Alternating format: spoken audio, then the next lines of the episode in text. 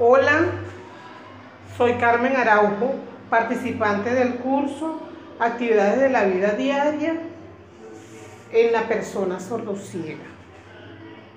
Hoy estaremos conversando en relación a, la autonomía e independencia en la persona sordociega. Para que la persona sordociega pueda ser independiente, deberá aprender a desarrollar lo que son las actividades de la vida diaria, que son todas aquellas actividades que realizamos a diario de manera cotidiana. Aprendemos a hacerla con la práctica del día a día de acuerdo a nuestra edad, circunstancias y exigencias del entorno. Para ello, esta persona deberá recibir el apoyo de un terapeuta ocupacional que se encargará de enseñar las técnicas específicas para lograr desarrollar dichas actividades. Estas son tareas relacionadas con el cuidado personal. Una vez aprendidas todas estas técnicas específicas, la familia los docentes y los cuidadores se encargarán de reforzar las actividades. ¿Qué es la sordoceguera? Es una discapacidad que surge como consecuencia de la combinación en una misma persona de una deficiencia visual y una deficiencia auditiva, generando problemas específicos de comunicación y acceso a la información requiriendo una atención especializada. La persona sordociega recibe información y se comunica a través del sentido del tacto. Existen modos de procesar la información.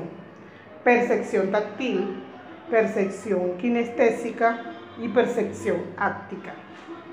La percepción áctica es el conjunto de percepciones no visuales que experimenta un individuo para percibir información del mundo que lo rodea, pudiendo conformar una imagen mental, percibiendo un objeto, su forma, textura y consistencia.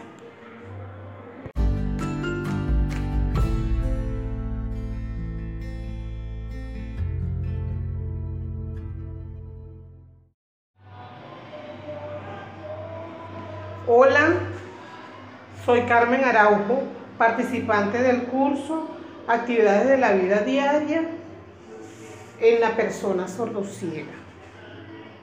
Hoy estaremos conversando en relación a, a, la autonomía e independencia en la persona sordociega.